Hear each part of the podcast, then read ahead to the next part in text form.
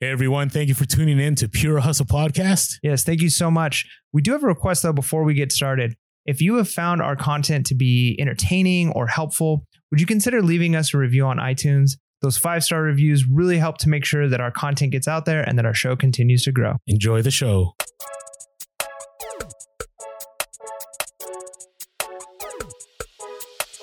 Welcome to Hustle Podcast. I'm Mike. And this is Orlando, and we're on episode 341, a themed episode. Yeah, and we are back. Yes, finally. Back, back in the studio, which is fantastic. Uh, it's a good feeling to be able to uh, actually have our equipment again and, and be able to sit, you know, next to each other as we're talking. Uh, and then for those of you who've kind of suffered through the last several episodes, uh, again, we want to reiterate that our goal with Hustle Podcast is to always put out quality content, and sometimes that quality is just the content itself. Oh um, and sometimes, you know, we always try and make sure that the the production quality is also there.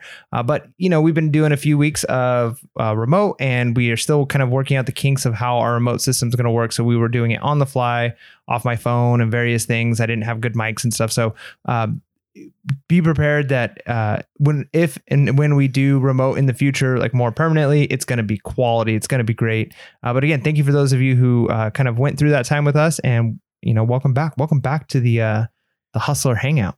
Is Yeah, yeah. Glad, glad you are here. So, this episode, I thought I would talk about the biggest trap for resellers, and the reason, I, you know, I was thinking with this, and and I was talking to Mike about it was the fact that you know, right now, as things are interesting, right? And a lot of people on social media are very big on sales are slow, things are happening.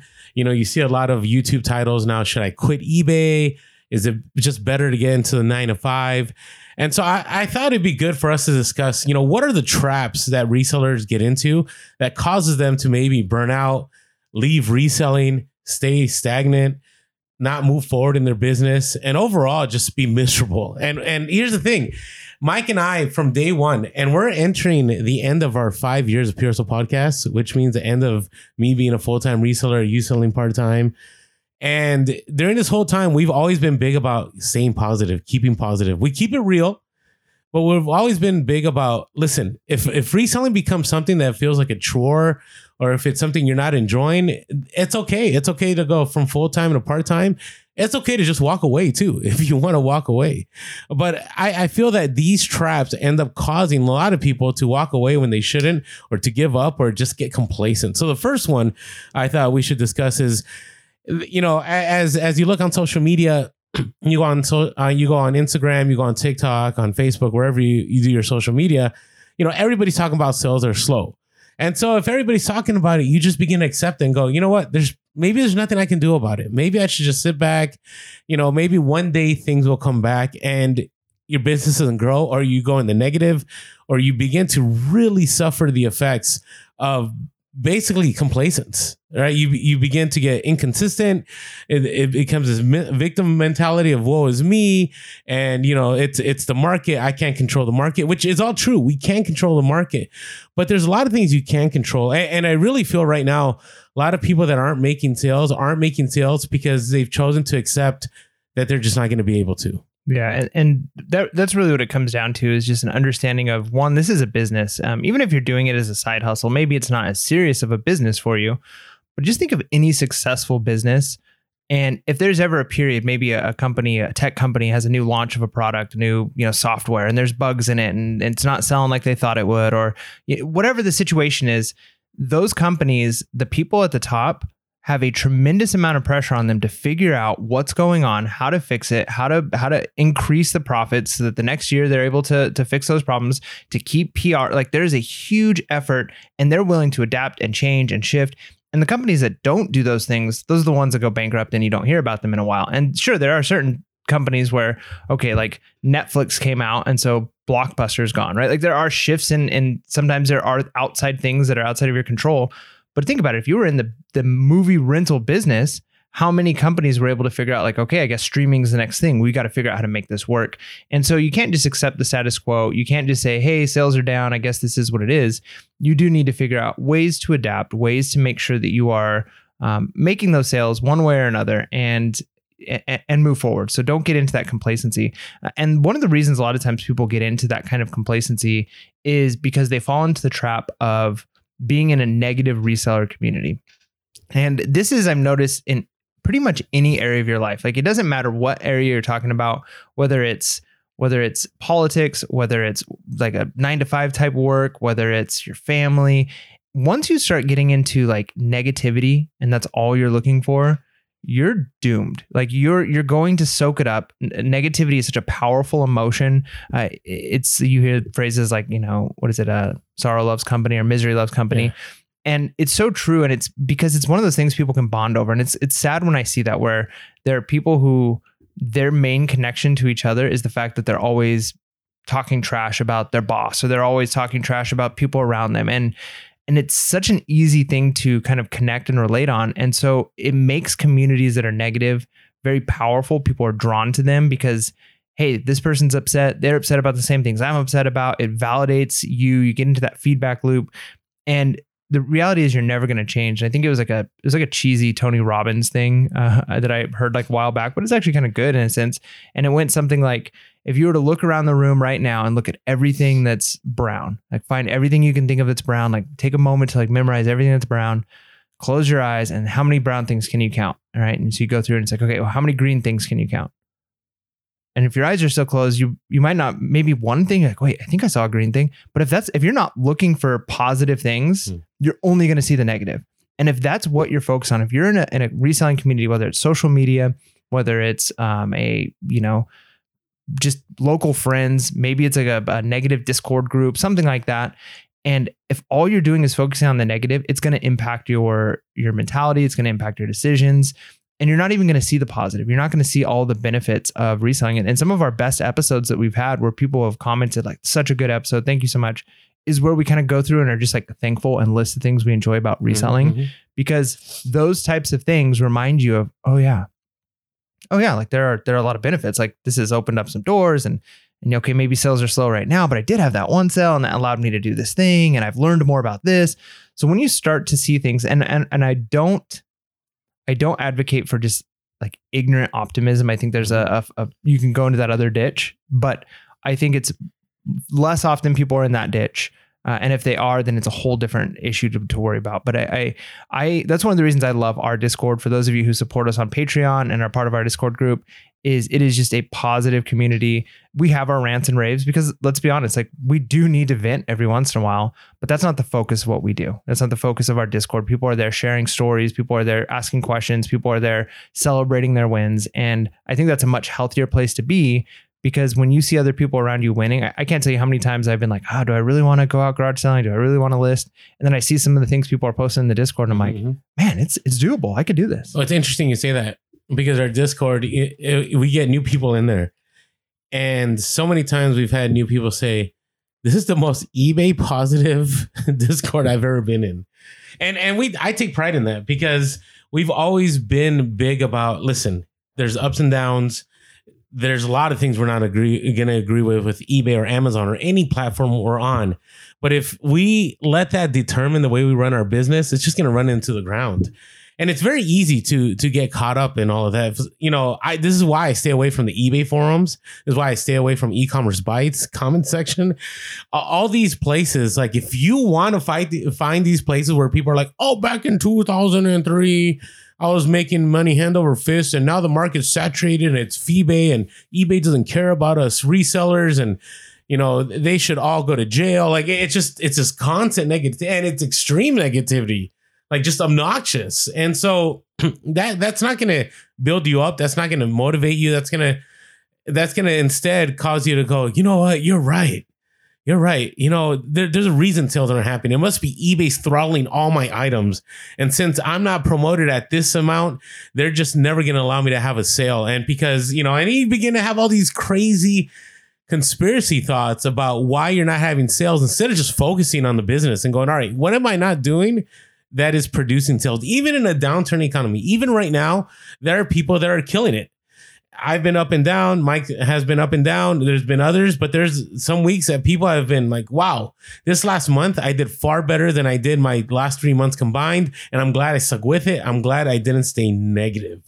And speaking of our Discord, real quick, if you have not just uh, have not yet signed up to support us on Patreon, please do so. Go to patreon.com slash Pure Hustle Podcast or go to the link below uh, and just uh, sign up for five fifty five a month. And in supporting us, and, and we're going to need especially the support in the next few months as we're trying to get a lot new equipment uh, to make sure that our podcast stays professional. So that would really help uh, you get a bonus of joining our Discord, a positive, thriving group of resellers. I, I, love it when I when it's been like a day, like I've been super busy, or you know, I got hit with sickness uh, this past week, and I couldn't really, you know, I was just lurking, and and it was great because people are definitely motivate, motiv- motivating, motivating each other.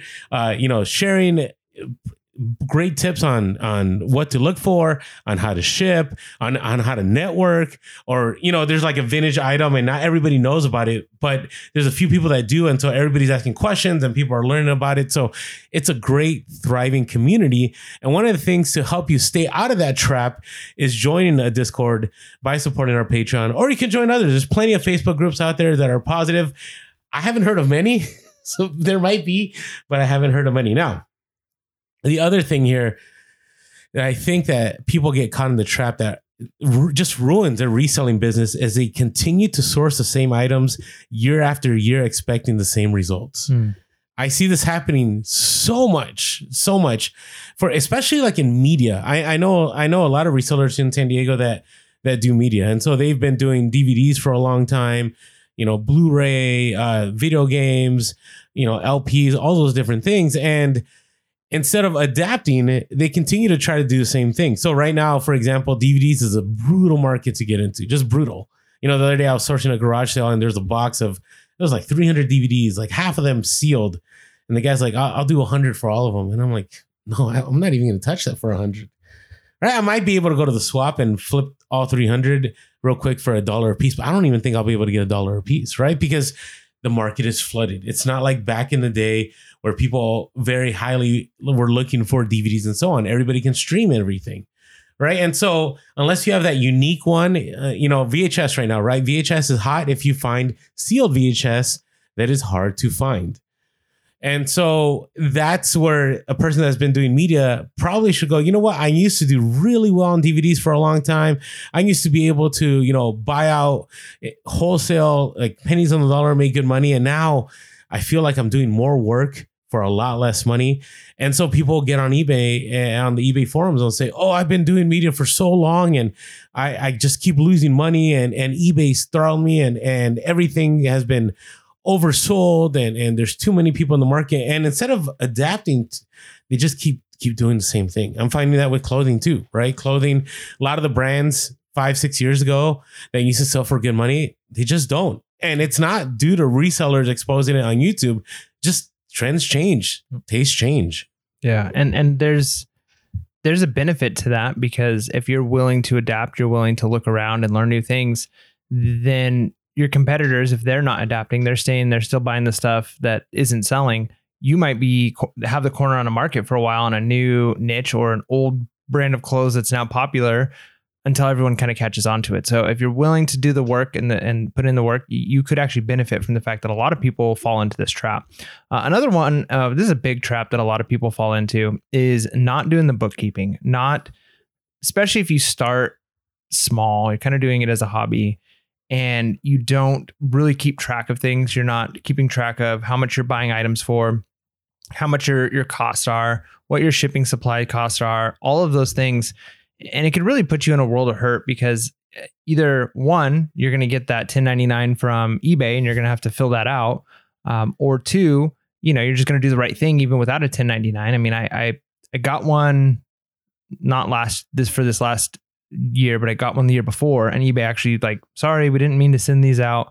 But I'm like, no, sweet, oh, really? this this actually helps. I'm going to use it because you know that now I know the number that you would be reporting to the IRS, and it's not just me trying to like, okay, figure out all the numbers myself.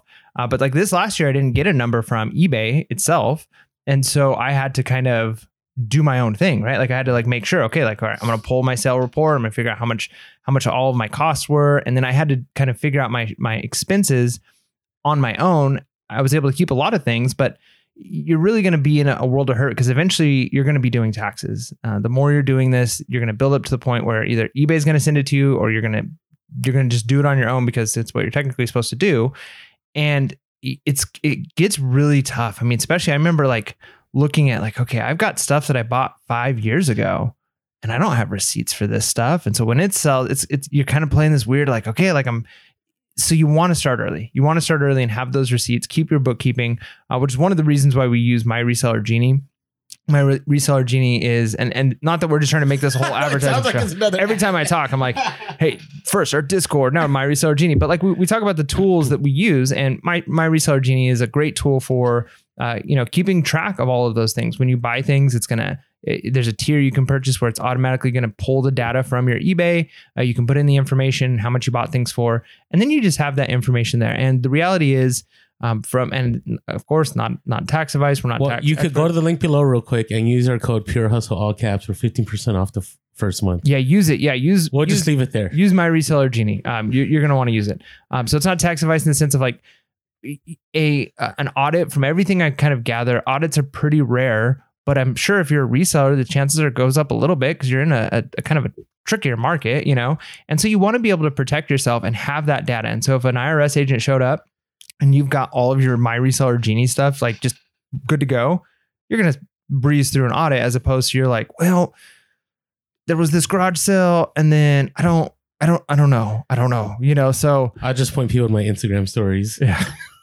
yeah, but even then, they're not gonna they're gonna make you do the work. They're gonna say, "Great, show me the Instagram story for this item." But here, here here's the thing about bookkeeping. And vast majority of people don't like bookkeeping. Okay, and and the thing is, when you're first starting as a reseller, you're not thinking about that, right? If you're brand new, you're thinking of what bookkeeping. I've I only make like a hundred a week. You know, on a good month in Q4, you made a thousand dollars. Right? You're like, why? Why would I? Why would I bookkeep?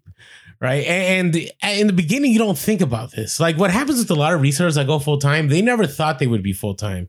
They just started as a part time seller, and then they realized they can make a little more, and they started making a little more, and they liked it. You know, they went from being able to have you know nice date nights to having extravagant date nights, to having nice vacations, to having extravagant vacations because they kept their full-time job and they started reselling and the more they learned the better they became and what ended up happening is then when it came to tax time, they didn't do any of their bookkeeping, and they they've never experienced a year where they end up owing a lot of money. And the reason they're owing money isn't necessarily because they actually owe that money; they just didn't do the bookkeeping. So now they have several K, and they're like, "Oh, I don't, I don't know if I want to resell anymore because now that I'm reselling, it's added to, you know, my my taxable income, and now I'm I'm like, this isn't worth it to me because now, yeah, I enjoy all this time, but it's basically like I borrowed money from the government that I have to pay back. But the reality is, if you started bookkeeping and you kept tabs of your cost of goods, uh, how much you spent on shipping supplies, your utilities, your mileage, all those different things that your, a tax professional would be looking for, by the way, is not financial advice. You'd be in a whole lot of a better place than if you just were willy nilly. And and listen, I'm speaking to myself. I am terrible at it, right? And I need tools to help me going. But I, I, will say, my my first two years, I ended up getting a bill after the fact of money that I owed because I miscalculated. Why? Because I had a terrible bookkeeping system. And after that, I learned my lesson. I didn't want to pay that much anymore. And it's been, you know, it's been nice since then. So definitely if don't get caught in that trap as a reseller that you know I I barely sell anything. I don't need a bookkeep. It's not going to catch up to me because it will catch up to you. Now this next one I find fascinating because even though I've been reselling for 10 years 5 years full time oh, like 12 years uh, in total I'm always learning about shipping. And there's a lot of people that you know you've been reselling for a while and you're just like I don't there's nothing more I can learn right? I you know I, I print the labels on eBay. I use USPS uh, free priority boxes. You know, I know that I can modify the non-flat rate boxes. You know, you, you learn all these things.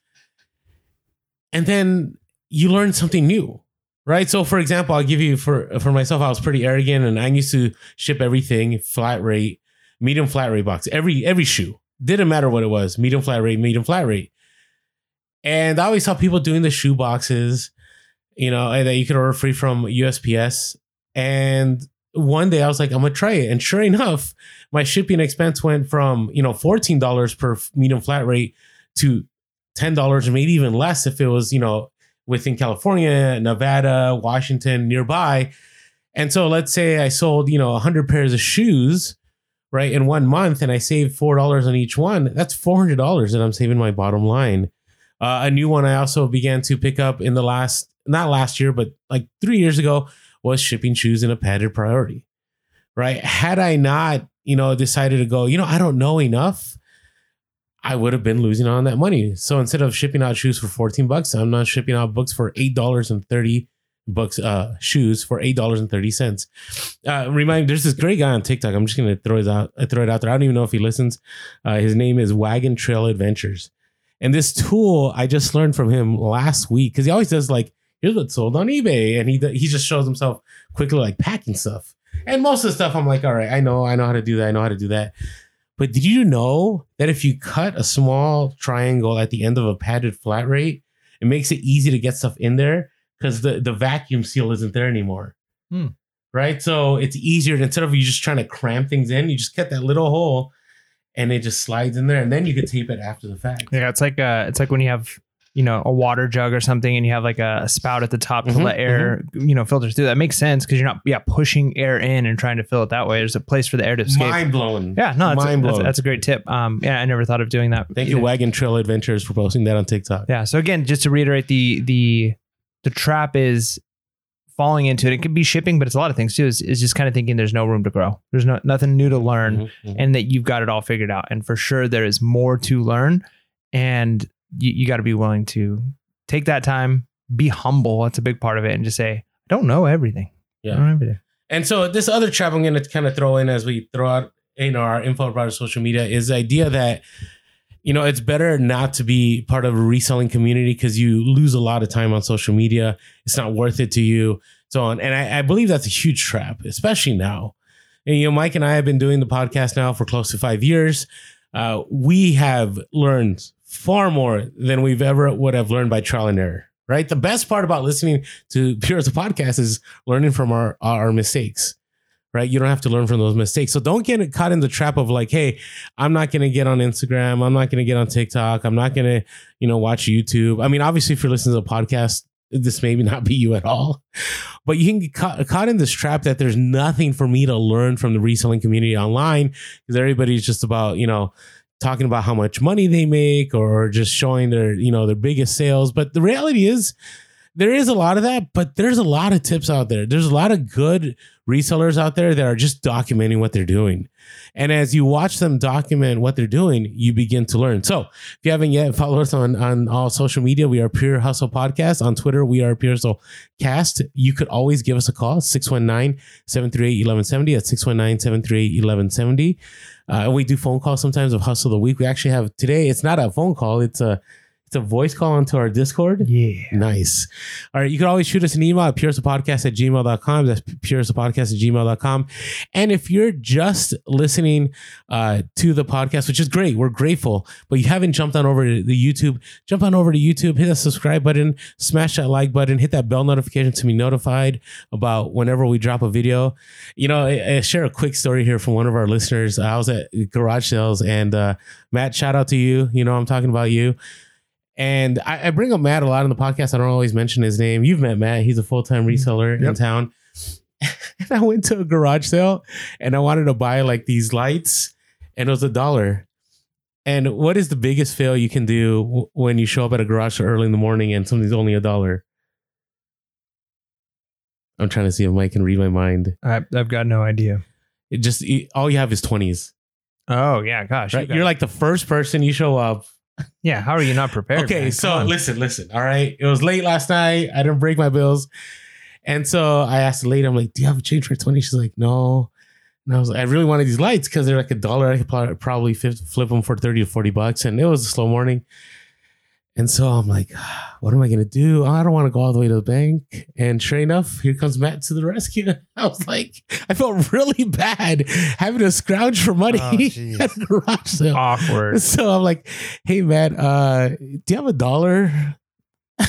Oh pay you my back." gosh. You didn't even say like, "Hey, can you break a 20? You're you're literally there like panhandling so that you can flip stuff. Man, Yeah, at least I'm panhandling to make business. if okay? Hustle Podcast hasn't lost some credibility after this, I don't know what would. Hey, can you give me some money so I could do some flipping?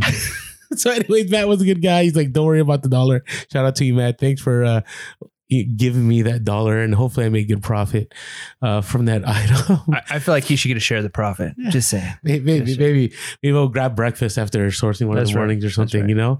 So, uh, so appreciate that. What was I sharing all that? Oh, the reason I was sharing that, I was talking to Matt, and Matt's like, "It's so interesting that you guys have."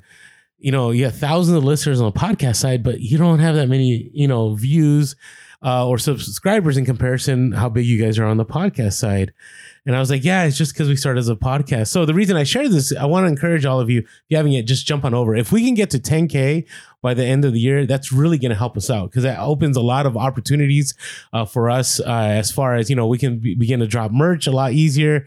Uh, we also get, you know, higher in the algorithm. It's definitely going to allow us to scale Pure Hustle podcast on the YouTube end. So if you're listening to the podcast, uh, I encourage you, if you haven't yet, come on over to YouTube. Just hit that subscribe button. Doesn't mean you have to listen to us just uh, on the YouTube. Listen to us on the podcast, but just hit that subscribe button. So Yeah. thank you. And on iTunes, if you haven't yet, please leave us an awesome uh, five star review. I think we're almost 700, but we've we've talked a lot about this stuff. So we'll wait till next time to share some reviews. All right. You ready? I am ready. Talking about Come on, hustlers. big hustles. It's the freaking hustle of the week. Yeah, hustle of the week. All right. Uh, so our first one. Are we doing the audio first? Uh, oh yeah, let's do the audio first. That's a good idea. So this is an audio that came in via Discord. And it's pretty awesome that we can do this. Londo, this is Tim. I go by Tim the Slim on the Discord. My hustle of the week is a bunch of Dungeons and Dragon stuff. Hmm. I was fortunate enough to be the first one to catch a lot of 10 rule books for the game. They retail for about 50 bucks a piece. I knew I could get about a couple hundred, and he only wanted 50 bucks for them all. So anyway, I uh, I'm on the way, and he messages me and says, "Hey, are you interested in some miniatures too?" I said, "Oh yeah, I'd love to take a look." Well, I get there, and I'm expecting just a little tote or bag, but no, he is downsizing and had been playing the game since the early 2000s. He um, had two large toolboxes full of them with like sliding drawers and compartments and all labeled, and then just like a burlap sack just full of these things. Um, these were the plastic models from Wizards of the Coast. They're from the early 2000s, and they're just the little figures that you use to play the game. Um, I was pretty floored. I, I at first glance, I uh, was kind of volume estimating while he's talking, and I'm like, okay, I think there's probably around 800, maybe a thousand in here.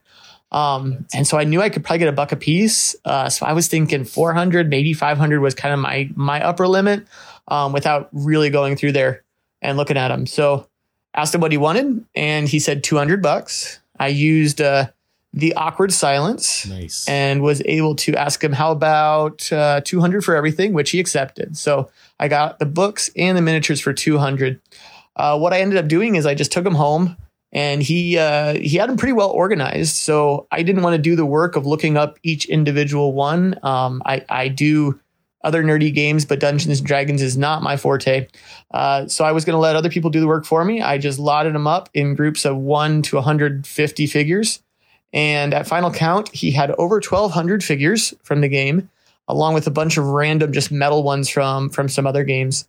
And uh, I ran 10 day auctions on 11 different lots. The final total was $2,092, and that's after shipping and fees. That's what, what we brought in. Um, so I made a total of $1,892 uh, profit in that three weeks' time. Uh, fantastic hustle for me. And uh, I just want to thank you guys for the real relevant content you keep putting out each week. God bless. All right, man. I love that. In fact, when Hey, Mike and Lon. when uh when Tim posted that uh originally all the pictures on our Discord, I was like, I, I'm not gonna lie, I was jealous. Um, I think I even maybe said something about my jealousy in there. Um, and I probably would have done the same. I don't think I would have kept them. I think I would have sold all of them. Uh, but I love that he lotted them in lots. In fact, when he posted them, he we, he played like a game in our Discord um, where it was like, "How much do you think I'm going to make for this?" Like taking bets, right? So he started all the auctions really low, and I, the reason I know is he took pictures of like what all the lots kind of look like. Mhm. And so I just kind of looked at one of them and I was like, I'm gonna I'm gonna stock one of these lots. And so like I, I I typed it in, I found one of the lots. I'm like, okay, this is this is this is his lot here. I'm gonna I'm gonna follow it and watch it. You know, and maybe if it doesn't uh, go up crazy high price, maybe I'll buy it. No, before long, especially as it's getting close, and I'm like, oh, I've got an alert. There's like four hours left on this thing, and this lot is already like getting close to like three hundred dollars. And I'm like, holy smokes! So yeah, he he crushed it on those, and I just love the fact that he used some of those techniques we talked about. You know, using kind of the awkward silence, uh, not giving the first number because again, if he would have said, "Hey, his number was 400," is Yeah. kind of what he was thinking for everything. If he'd just been like, "Sweet, would you take 400 for all of this?" The guy would have been like, "Sure." Not realizing the guy would have been happy and, and was fine with taking just 200 for everything. Yeah. So don't give out that first number. Uh, It's a great hustle, and uh, and if yeah, if you're not, no, don't don't go don't go buy Dungeons and Dragons stuff. Leave it for me. Leave it for me. There you go. I, I love those because the fact that he also was smart about turning it over quick for a nice profit, and now he's going to be able to cash flow more items. Right. So, all right. Uh, you want you want to go? Sure. All All right. Um, our next one comes from Alex on Instagram. His handle is at Wabbz W A B B Z. So found a 200 piece lot of um, little homies. There's 200 of them at the store that shall not be named. You know what little homies are? yeah, they're weren't, weren't weren't they in like the 50 cent machines? Like, wasn't that how you got them, or did you get them in like at like Target and stuff? I don't. I don't actually. I don't remember. I just remember everybody had them when I was growing up. Yeah. They're like little cholos. Yeah, and they're little plastic ones, Yeah, right? yeah. So, um, and so 200 of them paid 8.99 for them, sold on eBay in auction for $250. And I think that's the right bet. I, I and going back even to the miniatures, it is not a bad idea to auction stuff like that. Like Mm-hmm. we're big on the the buy it now, best offer. However, if you've got like a whole lot of toys that you're not going to spend the time going through each individual one, listing them, or even doing the research of like what, how much is this lot worth? Set it at a price you'd be okay with taking if it goes at like a minimum number, and then just put it up on auction because it'll let the market kind of decide what it's worth, especially if you're just not sure. Because maybe there aren't lots of that many to kind of compare to. Now, if there's a ton of them, you see like, hey, people sell about 200 little homies all the time, and it seems like it goes for X amount of money, then yeah, maybe put it up for best offer uh, at buy it now at, at that price. But otherwise, auction is not a bad idea for those types of, of hauls. Yeah, and it's very possible that the person that bought them is going to flip them. Right. They're Right. going to individually, you know, sell them and. And it's okay. It's okay, you know, that you're always selling up. That that's usually the way the game works, right? Everything started at an or at some origin. You sell it, somebody who knows more about you has a better market can sell it for more, then somebody else can sell it for more because they have direct buyers. And so, yeah, little homies, I remember those things back in the day. Uh, nice sale there, Alex. All right, this comes from Heather, uh, Cosmic Deal Heather, who is a great, uh, you know, supporter of the podcast. Uh, if you haven't yet gone over to her YouTube, she makes great videos. She's a real deal reseller. Uh, and so Heather came across a Wow Wow Wubbzy. Now you might be too old, no, too young to know Wow Wow Wubbzy. See, so in the early 2000s, there were all these new Nick Jr. shows like Dora.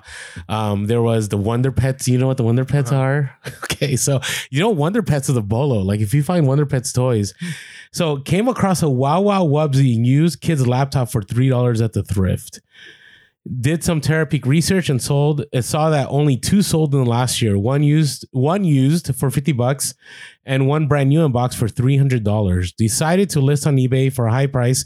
Sold the Nick Jr. Wow Wow Wubbzy bilingual treehouse laptop for $100 free ship. And I, and I really like this sale because I had been talking recently about 2000s toys are becoming vintage like Nick Jr. stuff. Like I, I'm pretty sure Backyardigans. You probably know what Backyardigans is, right? You you know what your kids like right now. So think about those things in 20 years are probably going to be worth money, right? It's just it's interesting because what, what's happening is, you know, people are having people that had you know kids in the 2000s or people that were little kids in the 2000s are now in their 20s and getting married and having kids, and they're like, you know, I really like those kid toys when I was a small kid. I want to get them for my child. And now they're on the vintage market and now they sell for more than retail. And so wow wow wubbzy i guess i never thought i'd be saying those words again uh being that last time i said those words was like early 2000s sometimes. So anyways nice sale there heather Yeah, maybe just think I'm like, okay. I, I, I was thinking, what do- what is it kids are into right now? I know little kids. This might be usually it's like I feel like the junior high age and stuff, like a little bit below then that that ends up coming back and making Okay, big. okay. But I'm like, okay, what's big right now? Okay, well there's There's obviously uh, uh, Bluey. I don't know if you're familiar Yeah, with that show. Bluey. show. Yeah, Bluey. yeah. That show's huge. And then also, um, everybody, all the little kids love Blippi. So, Oh, and I thought like. Blippi is like the Blippi's been around forever too. it, but not that long. I don't feel At like At least a decade. Because no, yeah, my 17 year old was watching Blippi back in the day. no, Yeah. really, Yeah. Oh, well, maybe. Or Um, maybe I just let him watch it for too long. Maybe. um, so, anyways, I'm like, I kind of feel like Blippi is almost in some ways like the Pee Wee Herman of today, like different, more educational. But then I, that made me think, like, I wonder if Pee Wee Herman stuff's worth anything. Oh, it is. And I'm like, holy cow, yeah, there's Yeah, there's definitely money in Pee Wee Herman stuff. So yeah, it just goes to show, like, all the stuff that was was popular in the day, man. It it uh it comes back, comes back. Now you also have to think of supply and demand. Obviously, you know, Pee Wee Herman stuff is a lot harder to find Yeah. than let's say, you know, Blippi's gonna be because there's so much Blippi stuff out there. Yeah, now. but again, like 30 years from now, yeah, kids like destroyed all the toys. Yeah, all the Blippi stuff, so it's like- yeah. I can't believe we talked about Blippi. Pee Wee. Herman talking pull string doll in a in a uh, in a in, in box. $120 plus $13 shipping. Yeah, how much is the sofa? Did you see the sofa in there? What was the name of the sofa? $50 plus 20 The Pee Wee Playhouse Chairry. Is it Chairry? Oh yeah, Chairry. yeah. There, there's nothing educational about that show. That's true. I used to love waking up Saturday mornings to watch it though. I, uh, I I never really watched it. I just watched the movies. I watched the movies. You know, I'm an old man. Okay. All right. Um, okay. So our next one, our next one is from Elsinore Picker from Discord.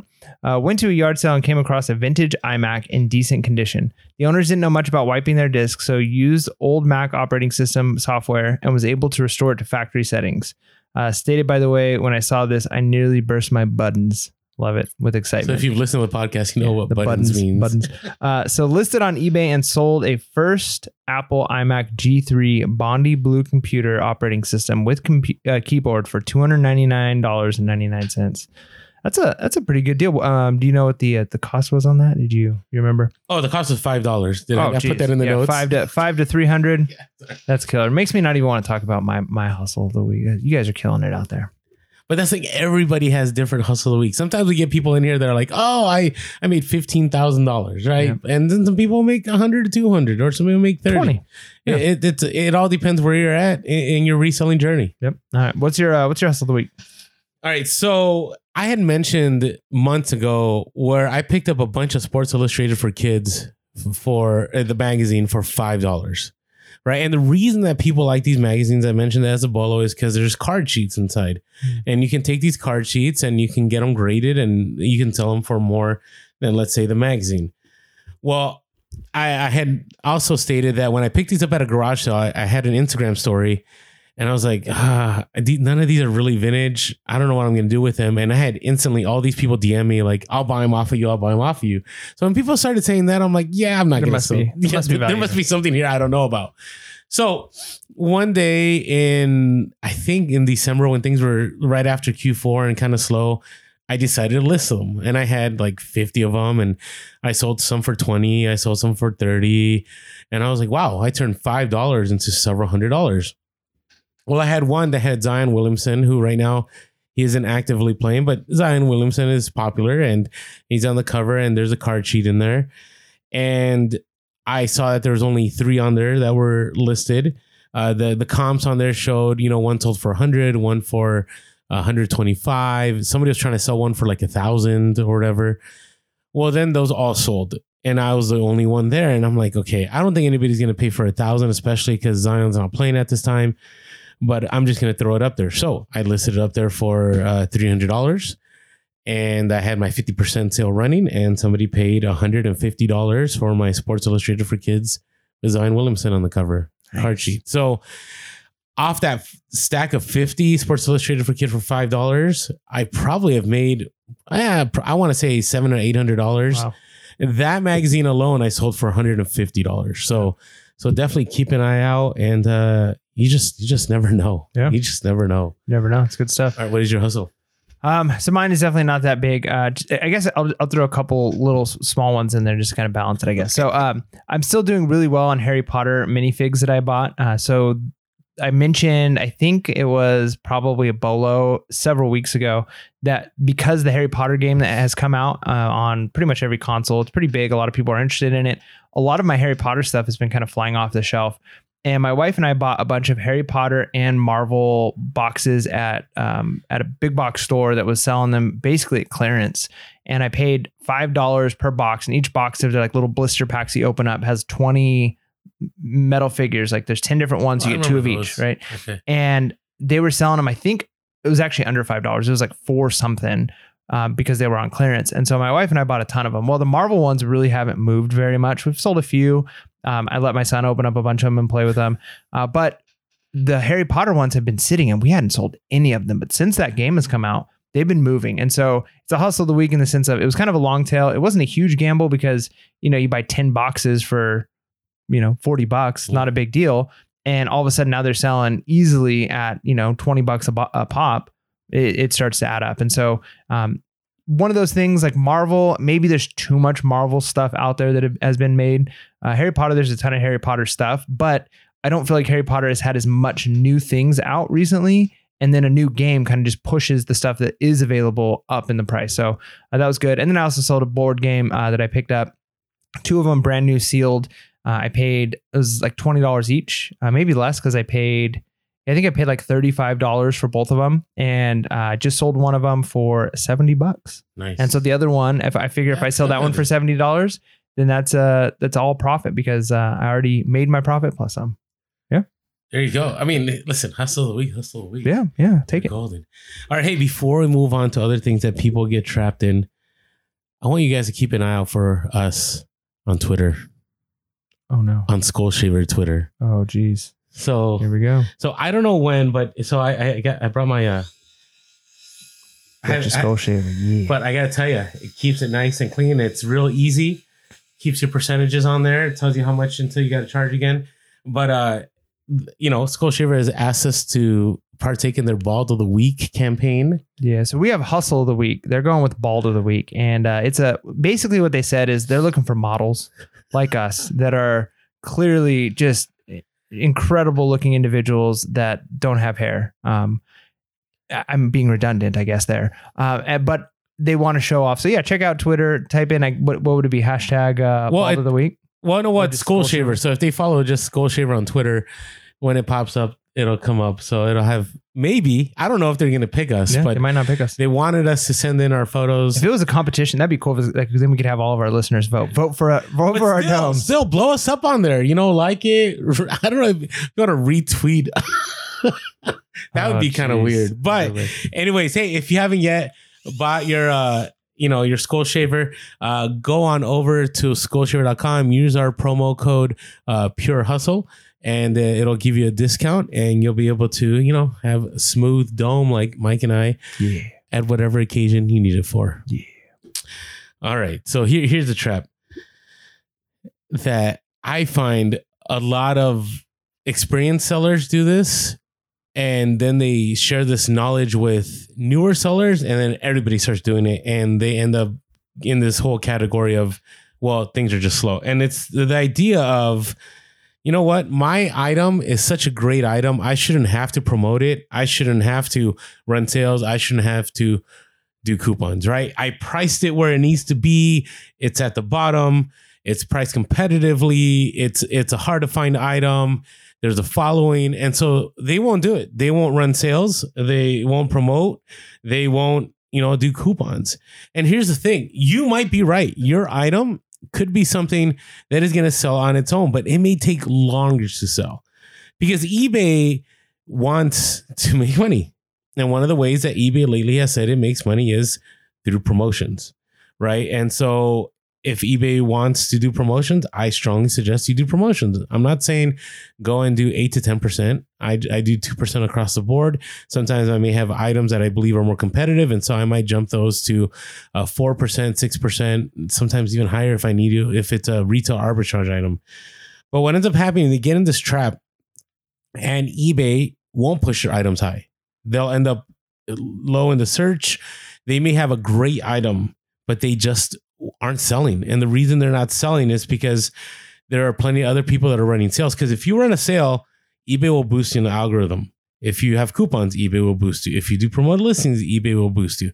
If you do nothing, the only thing that's going to get that person to your item is by directly typing in that item and you're like the only person that sells that specific item. I don't know. Where do you land Yeah. on this? Yeah, I, I think I think it's interesting to think. Really, the only thing in here that's not related to being the most competitive priced is the promoted listing. Everything else really just comes down to pricing. Like you might put something at a certain price, but if you're not promoting it, uh, or I'm sorry, if you're not running a sale on it, you're not offering coupon, or just adjusting your price to make sure that it's the lowest total price, you're you're competing against people and you might not even realize it. You, you might not realize that hey, there's a bunch of these items listed at a certain price. I'm going to list mine at the same price. But if you don't see that hey, they've got a coupon running, I've actually clicked on it and see that you can apply a coupon or that store is running a sale, you might think you're competitively priced but you're not. So you really want to make sure that you're competitively priced. So things like coupons, things like sales really just make it, kind of falls in line with are you really competitive? The other aspect which is the promoted listings that one's a little bit more like ugh, sucks, but you kind of have to do what you have to do. And and and it's true. We've heard um, people are probably going to comment on this one. If you've got the right items, you don't need to promote, and that's probably true. If you've got the only one of a really rare guitar, or you're the only one of a certain type of item, you probably don't need to promote it because you're the only person that's got that item that people are looking for, um, or it's such a it's such a sought after thing, and it's not flooded. But if you're competing with like the same kind of shoe, the same kind of whatever, and there's a bunch of other people that have similar stuff, eBay is going to push the stuff that's promoted. It, they just will. So, yes, if you if you got the one of a kind collectible item, you probably don't need to promote it. But if you are you've got something that's collectible, but it's not like super rare, super one of a kind, promoting it is going to be it's going to make a difference for sure, for sure. Um, the next one, and this one is this one's tough for a lot of people, and really it's tough probably for everybody to take a realistic reflection on where you're at on it, but is organization. If you're not willing to spend the time, you fall into the trap of thinking like, hey, everything's working. And, you know, I'm just going to leave this stuff out. And I just bought this stuff and I'm just going to put the things I haven't listed in this pile and it's going to be fine. And you can easily fall into a trap where before long, that little pile turns into a big pile, and then you can't find your tape gun, and you're not sure where the boxes are. And oh, wait, I'm out of that size box, and I totally forgot to order new ones. And where's that item that just sold? A little mess turns into a big mess pretty quickly. And, you know, spending a little bit of time every day on organization, along with occasional like revamping of your organizational structure, is crucial in order to stay profitable and save time. Uh, and I think part of that is just spend the 10, 15 minutes it takes to actually clean up stuff, put stuff in the right spots. It's so easy to get an item, be like, oh, this just fits on this shelf for now, just put it there. And then you forget and you don't custom skew it or all of those things. Um, and then also, if you started off where, you know, half of this shelf was shoes and then the top half of this shelving unit was clothes, and before long you've outgrown that. And then now your your organization system that made sense a month ago, a year ago, no longer makes sense. And so every once in a while, you're going to have to do kind of a restructure, reorganizing. And again, just imagine your business. I worked at Target. I know probably most of our listeners have done some kind of retail at some point or something similar, or have been in a retail store. And you see, like, I used to always get frustrated. Like, why are they always moving things? These end caps are moving to these end caps. So The seasonal section's out. It's okay. I understand seasonal moving, but things move all the time. You go into a store and you're like, man, where did they move this stuff? That they, they, they moved it over here. And part of it is because they're doing the numbers and they know what products need to be visible, what products need to be moved, what products need to, and they're constantly changing things. And if big stores are having to do that, how much more are we needing to do that in order to stay profitable? Agreed. And the thing is, you can get very overwhelmed. Like even right now, I feel overwhelmed. I did promise to Mike that the podcast room would be empty, but uh, yeah, it's not. There's inventory in the podcast room. My eBay room is looking pretty rough right now. And and here's the thing, it, it's a trap because what ends up happening is you slowly begin to not want to resell anymore, right? Because you're like, oh, I'm so overwhelmed. I have I have stuff everywhere. You know, I, I don't feel like listing. And instead of it motivating you to list, it actually works against you because you feel like it's overtaking you. So you just want to escape reselling. You'll do, you'll go outsourcing because then when you're sourcing, you don't have to look at your death files, right? You, you'll, you, you'd rather go hang out and, and do whatever instead of listing because if you're listing, that means you're actually paying attention to inventory you haven't taken care of. And so you don't want to get in that trap because you get in a trap of having a ton of money that you spent that you are not making any money on. It's just sitting there. And you could have some items that are worth big money that you've forgotten about because there is a time where you could source so much you forget what you source. And I, i've been there many times. It still happens to me all the time. And so make sure you do not get in the trap of like oh i'm just going to put things wherever. I'll organize it eventually. Uh, or the trap of just always running death piles. If i could start things all over from brand new i would never have death piles i just wouldn't. But unfortunately that that uh yeah there's no hope. There's no hope. Again i'm falling into my own traps. Don't listen to me. All right here's the last one. Trying to copy other resellers. I, I, I think this is the one that that burns a lot of people because they try to be like other resellers. And so a few examples here. One is they try to buy what the other resellers are buying all the time but here's the thing if you're in a different place geographically that might be really hard.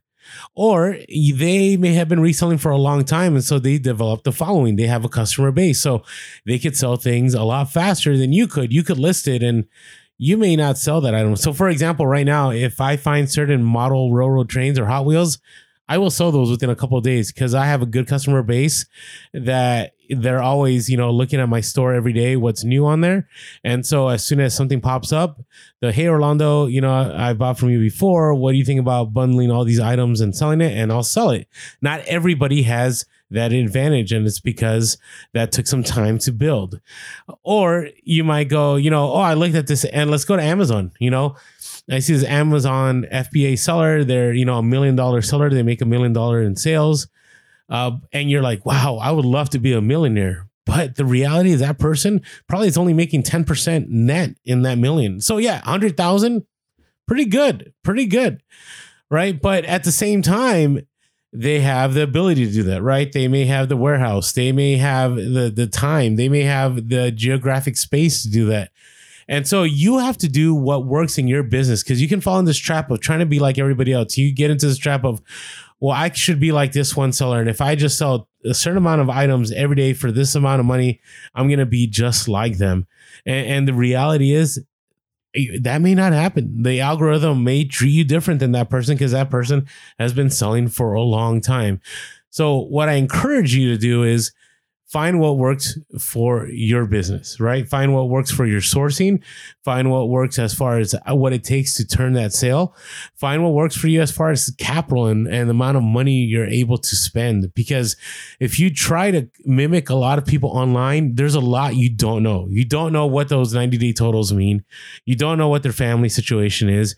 You don't know what their financial situation is. I know personally some resellers that are well off and they were well off before they were a reseller. So the fact that they're doing okay isn't because of necessarily reselling. They just were well off before, and now they decided just to do reselling on the side because they enjoyed it. They wanted to grow a YouTube channel, whatever it is. So make sure to stay focused. That's right. So did you want to add any more to that one? No, I, I think that's good. I think yeah, you, you can't compare yourself to other people. You can't even really compare yourself to yourself a lot of times. Like you can when you're doing reflections uh, to an extent, but again, like we talked about earlier in the podcast, if you're trying to compare this year to five years ago, 10 years ago, without without looking at it with how can I make adjustments? How have I have I grown as a reseller? What have I learned? But yeah, if you think you can just copy and paste, it's not A plus B equals C every single time in reselling.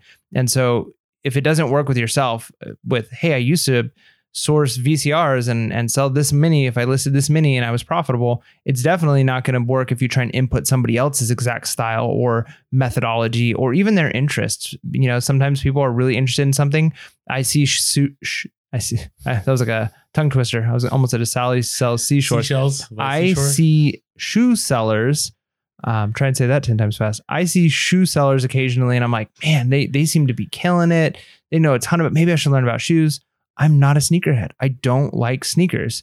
Um, I not that I you know have anything against people who are into sneak into sneakers, but that's just not my passion. And so I can look at that and say I could be really profitable if I got into sneakers. But if it's not your, if it's not you, Yeah, then if there's no gonna work. passion there, you're, work. you're going to struggle. Yep. And, you know, Mike and I have talked about in the early days, we used to source stuff all the time just because I knew somebody that said these were profitable. In my early days, I did a lot of that. I'd watch mm-hmm. YouTube and I'm like, all right, I'm going to try to source what this person does. And sometimes it's good. Sometimes it works out. Sometimes you're able to find those items. But the, and in time you could maybe, you know, make that profitable, profitable for yourself. But like Mike said, it's very important to go into a field that you're passionate about and also not only that but go into a field that you know that it's part of like your everyday right like mike and i are educators so you know i i'm very big on like vintage stuff right because i like knowing the story and I, I like knowing how things came about uh, some of you may be, let's say, into skateboarding, right? And so you may not be into, let's say, Jordans, but you may be into skate shoes. And there's some skate shoes that make a lot of money in reselling. So don't get caught into that trap of trying to copy others. So hopefully this episode uh, definitely brought a lot of value to you into what traps not to fall into, but motivated you that listen, you can make it in reselling, that you can definitely be profitable even in this time economically and make things happen. With that being said, make sure to be real Be relevant. and be reselling. Please. Peace.